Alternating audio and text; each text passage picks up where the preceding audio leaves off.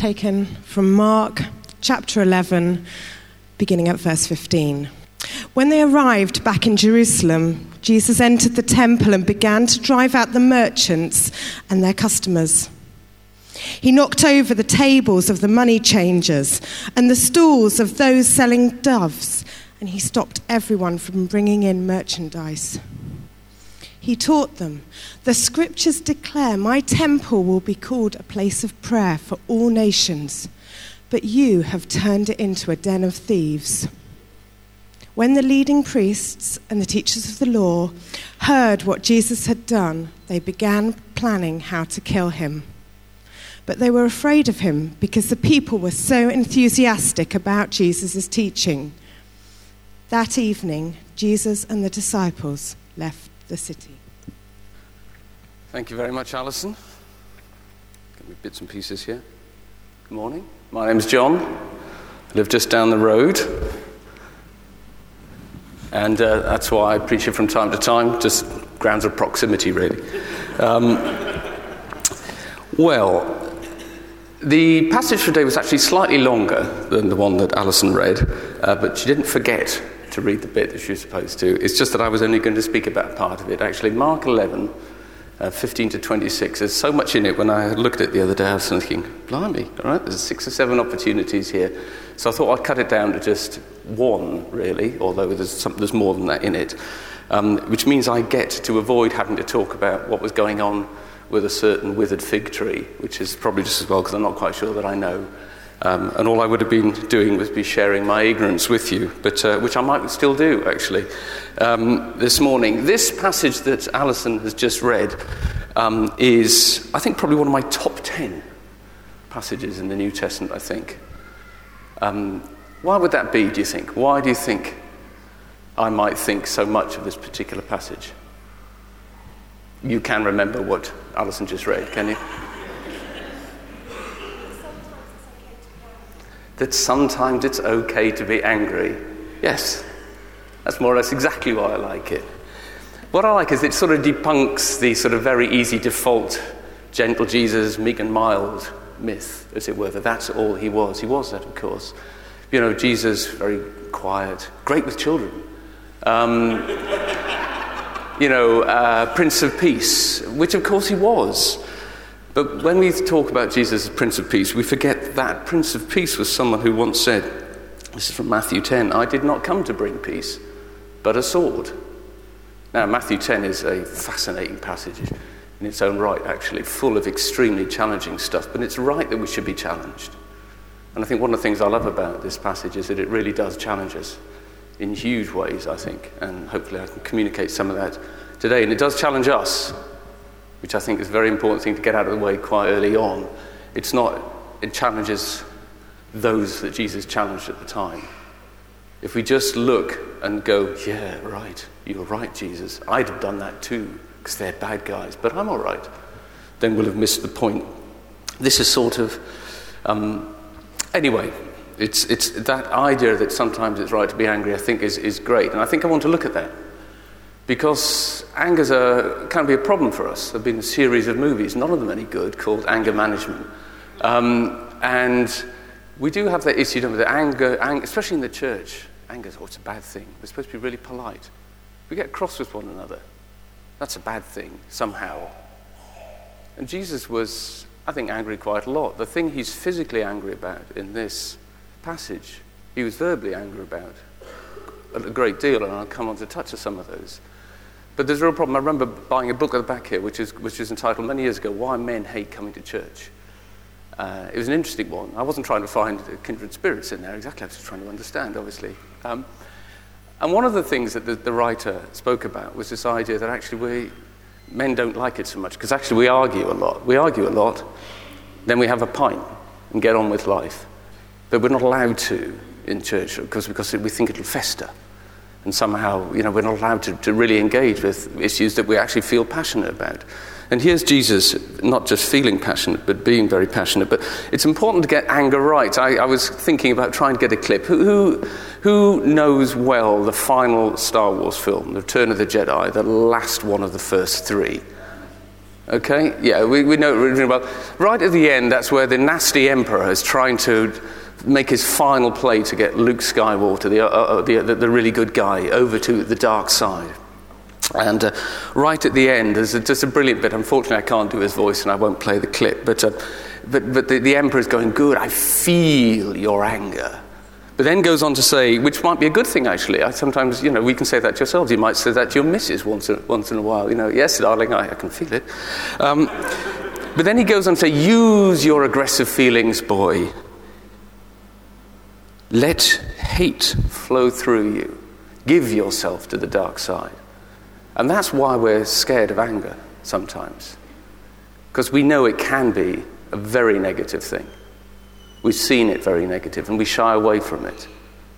So, getting that right, understanding when it's appropriate, is extremely important. And so, what we need to understand is here, this wasn't just Jesus being an angry man, this was Jesus being angry for a particular purpose and with a particular end in mind. In fact, really, he was angry, I think, for two reasons. And what aroused his physical anger on this occasion were things that he as I said earlier, he, he, he was very angry about in terms of how he spoke on other occasions. I'll come on to that in a moment. But I suppose I want to just start by this whole idea of if we at all believe in that idea of asking the question, what would Jesus do? You know, people have bracelets about that, which I think is a pretty good way of thinking about life generally. We have to allow for the fact that sometimes what Jesus would do is get angry, proper angry. And that we need to allow for the fact that that might be a proper response for us in certain uh, circumstances. And where I think it's appropriate to be anger, angry is when we might legitimately be able to call it righteous anger. Very important, I think, to have that phrase before it. Just anger, what was that? But righteous anger. And when Jesus seems to express it, is in the context of injustice and of hypocrisy. Not, you know, not really elsewhere. He wasn't just an angry guy. Those were the things that got him angry. And you know, it didn't get him angry just as a matter of principle, so to speak, which it might do. What got Jesus angry was when he saw God's people dealing in injustice and being hypocrites. And so we need to think about that for ourselves, I think. I think it's very important that we think of that for ourselves because, again, it would be very easy, as I said before, to think about the passage we've just read and things in general. Oh, they are terrible, aren't they? they, they yes, they are. And we all should always think back to, to, to Luke 6, Luke 6, 41, 42, when Jesus talks about, you hypocrites, first take the log out of your own eye before you seek to take the speck out of somebody else's. That's a very good check, I think, on our righteous anger as well. So we're not just getting cross, we're not just feeling self righteous, but our righteous anger needs to start at home. We need to be really clear that we are angry from the position of strength, so to speak, so that it is genuine righteous anger rather than just something we might be actually just, as it were, transferring you know, the, the, responsibility we have to others. They're worse than us, perhaps, or they're bad, so I can really focus on them as opposed to my role in this. Um, it's worthwhile looking at the, the, the context, obviously, for this specific passage. Jesus driving people out of the temple courts who were selling stuff, changing money. Um, and what was all that about? And I, I, I, think I need to start with a confession here is that I, I've been reading Leviticus this week. And, and, and that's, that's quite a thing to say, and I hope you'll stand by me in it. Um, those of you who have or are currently reading Leviticus, if you're reading the Bible in a year, you'll be in Leviticus at the moment, more or less. It's kind of hard work a lot of the time. And it's hard work a lot of the time because it seems to be endless types of instructions about different types of sacrifice. And when those instructions were first given at Moses' time, they were for sacrifices that were um, presented in the tabernacle, which is a great big tent um, that moved around the place because that's what the nation of Israel was doing at the time. By Jesus' time, by this time that we read it, um, the sacrifices were brought to the temples. That's why everybody's there. Pilgrims from far and wide, people may be making a special, you know, once a, a year journey for a special festival, but there were lots of things you could, uh, in, in Levitical law, as it were, you could bring sacrifices for. Now, although there's a lot that one might say about what's happened, certainly from our perspective about sacrifice, about Jesus having basically been the ultimate sacrifice, so that those procedures have changed for us. At the time, they were still there, but what was happening was basically that people were making money out of poor people. There was a religious requirement for people to do these things, and there was a lot of money being made. And the money was being made by the religious authorities who fully sanctioned and supported what was going on.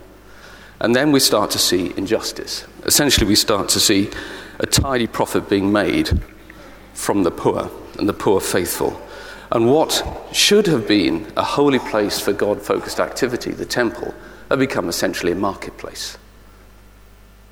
So it's not just the fact of it having been a place, if you like, of some amount of trade, it's the fact that a that holy act, so to speak, religious devotion had been turned to profit by many.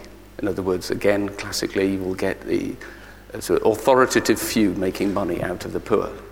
So you don't have to go out the back and turn that table over later on, okay, because that's good trading in God's house, all right? Just don't get too excited about this. You might, as I might do, go and say, I think you're making too much profit on these yogurt coated raisins, could I have 10p off?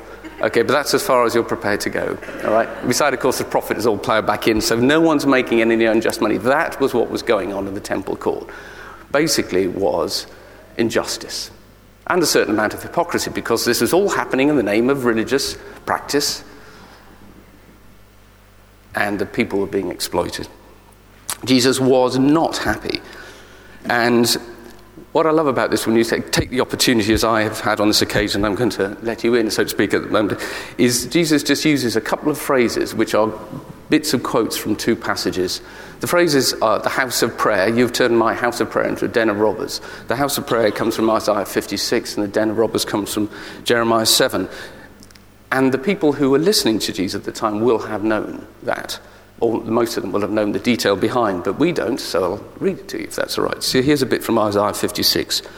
This is what the Lord says maintain justice and do what is right. Foreigners who bind themselves to the Lord to minister to him, to love the name of the Lord and to be his servants, all who keep the Sabbath without desecrating it, and who hold fast to my covenant, these I will bring to my holy mountain and give them joy in my house of prayer. Their burnt offerings and sacrifices will be accepted on my altar, for my house will be called a house of prayer for all nations. That's the house of prayer bit. All prefaced by maintain justice and do what is right. Then I will accept your sacrifices. In Jeremiah, I love this. Golly, it's hard to read this though sometimes when you think of ourselves. This is the word that came to Jeremiah from the Lord Stand at the gate of the Lord's house the temple, and there proclaim this message Hear the word of the Lord, all you people of Judah who come through these gates to worship the Lord. This is what the Lord Almighty, the God of Israel, says Reform your ways and your actions. Then I will let you live in this place. Do not trust in deceptive words and say, This is the temple of the Lord, the temple of the Lord, the temple of the Lord. If you really change your ways and your actions and deal with each other justly, if you do not oppress the foreigner, the fatherless, or the widow, and do not shed innocent blood in this place, and if you do not follow other gods to your own harm, then I will let you live in this place, in the land I gave your ancestors forever and ever. But look, you are trusting in deceptive words, deceptive words that are worthless. Will you steal and murder, commit adultery and perjury, burn incense to Baal, and follow other gods you have not known, and then come and stand before me in this house which bears my name and say, We are safe? Safe to do all these detestable things? He's angry. Has this house which bears my name become a den of robbers to you? They'll have known what Jesus meant by saying den of robbers. They'll have known Jeremiah 7. And that's why, if you look at the end of this passage, well, that's at the end of the passage we read, verse 18 the chief priests and the teachers of the law heard this and began looking for a way to kill him. They knew he was criticizing them, they knew exactly what his point was. That they were exploiting the faithful poor for financial gain, using religious practice to establish and consolidate their own power, authority, and prosperity. Now, the hypocrisy of the Pharisees and the Sadducees and others of the contemporary religious elite was a recurring theme of Jesus' ministry. As I said, this incident we read about is reflective of thing, many things he had said. And the heart of it, I suppose, I don't want to cheapen this in the sense, but it's like with Spider Man. You'll know what was said to Spider Man. It's, it's, it's fiction, but you know what was said to Spider Man was with great responsibility, sorry, with great power comes great responsibility. And this is essentially what Jesus is saying. You're supposed to be leaders, you're supposed to set the example. You're supposed to set the example. People are looking to you to find the way to me. And look what you've done. And right there is a point, and I'll come back to this, when we need to think about that speck and the log thing. He's not just saying at the time it was being said to the religious authorities, he could be saying that to you today. People are looking to you, me, to you, to find Jesus. Will they? Will they through you? Through me? Interesting to see what Jesus said about hypocrisy. It's a, da- it's a word my dad used to hate because it was so powerful. He said, You've got to be very careful when you use this. Uh, the version of the NIV, I think, uses the word hypocrite 16 times when Jesus uses the word, sorry, 16 times referring to incidents like this. Let me just quote a few for you because I think the context and what Jesus says to back it up are very important. Woe to you, teachers of the law, this is from Matthew 23, you hypocrites! You give a tenth of your spices, mint, dill, and cumin, but you've neglected the more important matters of law justice, mercy, and faithfulness. You should have practiced the latter while not forgetting the former. In other words, not either or. It's not you shouldn't do things like tithing. You've got to do both. But you've actually done the outward form, we tithe, but actually you're not interested in justice, mercy, or faithfulness. Another time, this appears in two Gospels, Mark and Matthew. The Pharisees and teachers of the law asked Jesus, Why don't your disciples living according to, live according to the tradition of the elders instead of eating their food with, desire, with defiled hands? Jesus answered, Isaiah was right when he prophesied about you hypocrites. As it is written, These people honor me with their lips, but their hearts are far from me. This is from Isaiah 29, Jesus quoting it. They worship me in vain. Their teachings are merely human rules you have let go of the commands of God and are holding on to human traditions.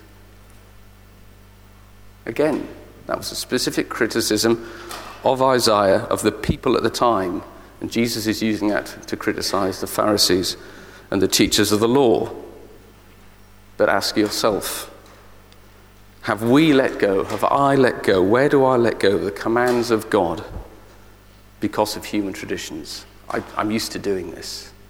I go to church. What, what could possibly go wrong now? You know, that kind of thing. We need to be asking ourselves these questions. But what I like is that Jesus didn't merely criticize hypocrisy and justice, he explained clearly what the alternative was, as it were. Such as in the following passage. This is from Matthew 22, where again the religious bigwigs are trying to bring Jesus down with some other clever questioning. Hearing that Jesus has silenced the Sadducees, the Pharisees thought, you see this now, right? He's managed to sort the, Sadducees out, but the Pharisees thought, we'll get him. Clever question or something. The Pharisees got together. One of them, an expert in the law, tested him with this question Teacher, which is the greatest commandment in the law? Do you know the answer? Jesus replied, Love the Lord your God with all your heart and with all your soul and with all your mind. This is the first and greatest commandment, and the second is like it love your neighbor as yourself. All the law and the prophets hang on these two commandments. Jesus is saying the whole of your holy book, if we had to boil it down into a couple of things, as this love God and love your neighbors as yourself. Jesus is showing what the way to go. And you can see, really, here, I think, the heart, the seat of his anger. The right way for God's people to live had been made very clear to them from the very beginning. It's a way of life that is different. Back in Leviticus in those times, How God dealt with the Israelites was you see these nations around you, this is not how you're to live. You're to live differently. And yet, and that different way was a way based on love, a love for God first and because of God for others. And yet, what we find is that those very people who had been given, so to speak, that responsibility, that charge to live differently, to live a God centered life, to live a life of love, well, they certainly got round to loving themselves very well, but not their neighbours as themselves, and seemingly not God, other than in the breach. They were preaching the way, but not practicing it, essentially. And that's the heart, I think, of Jesus' righteous anger here.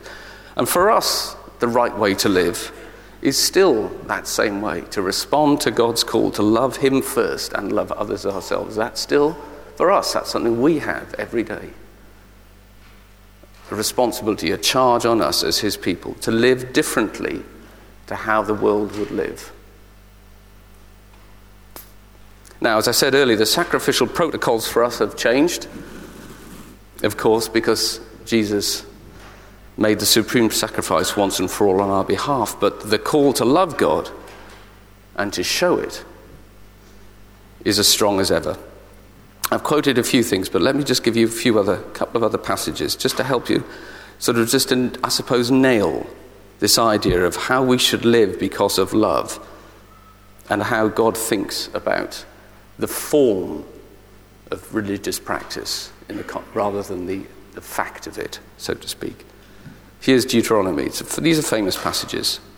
Deuteronomy 10. And now, Israel, what does the Lord your God ask of you?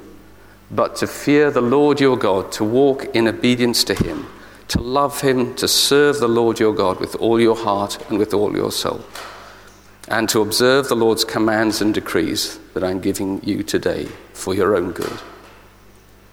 I often find when I read through the, the, the five books of Moses at the beginning, it's kind of interesting. There's some good stories in Genesis and Exodus, and it, a little bit bogged down in Leviticus and Numbers, and Deuteronomy is a breath of fresh air. It's not easy, but it's a breath of fresh air because here we find it boiling down. If those two things that Jesus said before, love God, love your neighbours as yourself, of the, of the whole of the scripture, so to speak, there's an extent to which the Deuteronomy, that passage, then nails all that has gone before in terms of that. Look, yes, that you do this and do that and that, but this is the heart of it to walk in obedience to God, to love Him, and to serve Him with all your heart and soul. In Micah 6, um, another uh, more prophecy here from Micah, he says this on God's behalf With what shall I come before the Lord and bow down? before the exalted God? Shall I come before him with burnt offerings, with calves a year old? Will the Lord be pleased with thousands of rams, with 10,000 rivers of olive oil? Shall I offer my firstborn for my transgression, the fruit of my body for the sins of my soul? He has shown you, O mortal, what is good. And what does the Lord require of you? To act justly, to love mercy, and to walk humbly with your God. This is still in the Old Testament times. This is still one of the prophets. These are still the people that the Pharisees and the Sadducees formerly would have revered at the time. He's nailing it. Yes, all that sacrificial stuff, but that's all worthless unless you act justly, love mercy, and walk humbly with your God. And a verse that I love from the New Testament, something that James put in the, well, at the end of the, what is now the first chapter of James religion. Do, do you get that when people say, Are you religious? I, I always want to quote James 1:27 at them. I always do in a way that, that makes sense. Yeah, no, only in this way I want to be religious. Right? Religion that God our Father accepts as pure and faultless is this to look after orphans and widows in their distress and to keep oneself from being polluted by the world. When people say you're religious, or people call people religious, you, you know sometimes, I certainly do with people, they're kind of starting to sneer already. Do you, like, are you pompous? Or do you say you love God? Or are you into those funny clothes? You know, that's, that's a lot of what I think they mean. Or perhaps they, they've just come to understand that that's what religion is it's a form. And I always want to say something like that. Saying one thing and doing another is the popular definition of hypocrisy, isn't it? Fleshing out that, a little book I read recently suggested that Christians become hypocrites when we do one or more of the following pay more attention to reputation than character, carefully follow certain religious practices while allowing our hearts to remain distant from God, like rocking up every Sunday, but between Sunday lunchtime and next Sunday morning, you wouldn't want to see what I do. And also, the third one would be to emphasize our virtues and others' sins. And the tragedy of Christians living in hypocrites is not, of course, that people think badly of us, of me. It's that people think badly of God. It's often said, I think, and with you know, repetition, I don't think undermines the core of the truth in this, that actually the church has often seemed to be just about the worst possible advert for God, for Jesus. And you look around today, and there's still the opportunity to do that. Still, certainly, while that's a gross oversimplification, there's still plenty of opportunities around. There always have been for people to say, well, if God is like that, I don't want to know a thing about him. And again, we need to turn that to ourselves. If God is like you, golly, that's a challenge for us, isn't it? If someone we know, someone at work, says, Well, if Jesus is, is like you, I don't want to know a thing about him. The sad thing is that Jesus said, John 13, by this will everyone know. Oh, sorry, Jesus, uh, John 13, he said, not only just will, will they know you're just my disciples if you love one another, it was a command to love, followed by that. I command you to love one another. And that's how people will know. That's just the loving one another. I command you to know that. This is how people will know. He said, They are going to look to you to know about me. We should live like that, shouldn't we? We should live like that. It's not a matter of academic status or perhaps our own reputation, it's a matter of Jesus. People are looking, those not in the church, not that I said, they're looking at us and they're supposed to. It's not an accident, they're supposed to. Jesus said it. So, we ought to get angry, I think, when we see injustice and hypocrisy practiced. But we need to think, get angry first when we apply that to ourselves. We must start with my life with your life. We can, I think, also get angry, think about it in the context of other Christians. You know, a jealous regard for God's reputation, I think, is something that should be on our hearts. What we do about it might be a challenge, but I go back to that quote from Isaiah 29 that Jesus quoted when he was talking about you hypocrites. These people, Christians in this context, honor me with their lips, but their hearts are far from me. The body of Christ must must focus on representing Jesus well. They worship me in vain. Their teachings are merely human rules. They've let go of the commands of God and are holding on to human traditions. If you were to ask a, any sort of random sample of people, you know, what they felt about the church, they'd probably see it all in the context of tradition, various traditions of this, that, and the other. You know, they, they do this, they do that. Christians do, you know, churches are like that. Not what is at the heart of it, not faith, not God, not Jesus, not what should come from it. And we should, of course, as well, I think. We, it's, it's right for us to, to allow for righteous anger in the context of hypocrisy and injustice in the world at large. But we must work through from ourselves, I think, to the church before we get the others. If we go straight for the top one, you're doing, you world, you're bad then that's possibly the greatest hypocrisy of all if we haven't got the other things right. Isn't it true that I think a lot of people think what they think negatively about the church because we obsess, let me say, about gay marriage legislation? We obsess about women bishops, for example. And we seem to be relatively casual about injustices of the type that Mark has spoken about already, about fair trade, about waste, about everyday things like that, about right, righteous living, to be perfectly honest. I think it's a real challenge for us. What I'd like us to do, can you stand with me, please?